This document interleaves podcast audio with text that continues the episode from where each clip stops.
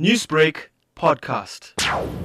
A little 13 year old girl ran for help down to the neighbor's home, indicating that uh, somebody was threatening her granny. Uh, she then basically called up for some assistance, and when members of the public got to the house, they found the granny lying down on the floor. She was badly beaten up on her head.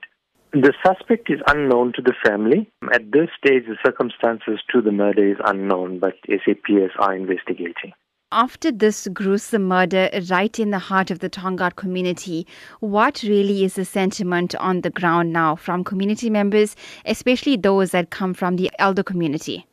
I think, you know, safety is, is of utmost importance here. You know, in this case, the little girl was outside, the granny was inside the home. So obviously there, there must have been a door open or something to that effect where, where the suspect got into.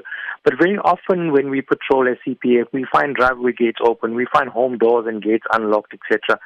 To what degree is the CPF working together with SAPS in the area to ensure that, you know, crime is kept under control? We constantly working with SAPS.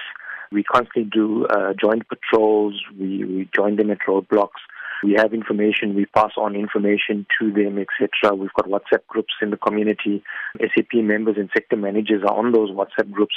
So the moment we, we find something suspicious or we have information or whatever whatever we need to, members of public post it on those groups or they contact the sector managers directly, they contact CPF members directly, and jointly we work on information received, etc. Or we pass it over, and SAPS um, work on the information that it is. What are the tips that you can offer community members right now, considering that violent crimes are on the increase in the area? What should they be doing to ensure their safety at all times? Being aware of your surroundings, making sure that, that your home alarms are working, making sure your panic buttons are working, driveway gates, your front door gates are locked. You know, it may sound like you're going to live in a prison. But unfortunately, we need to, to protect ourselves. We, we can't be just blasé about just leaving driveway gates open and leaving doors and stuff open. We see something suspicious, report it immediately. And I think one of the obstacles that we really face is members of the public not reporting incidents to SAP. So when we sit at CPF meetings, we, we find that, listen, there's only three cases being reported for a specific area.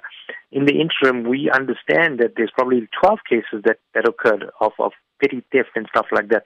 So if members of the public don't report incidents to SAPS, SAPS are going to think that all's well in the in that particular area.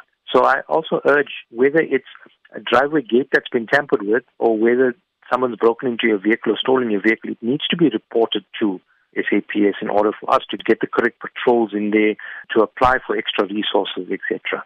Newsbreak, Lotus FM, powered by SABC News.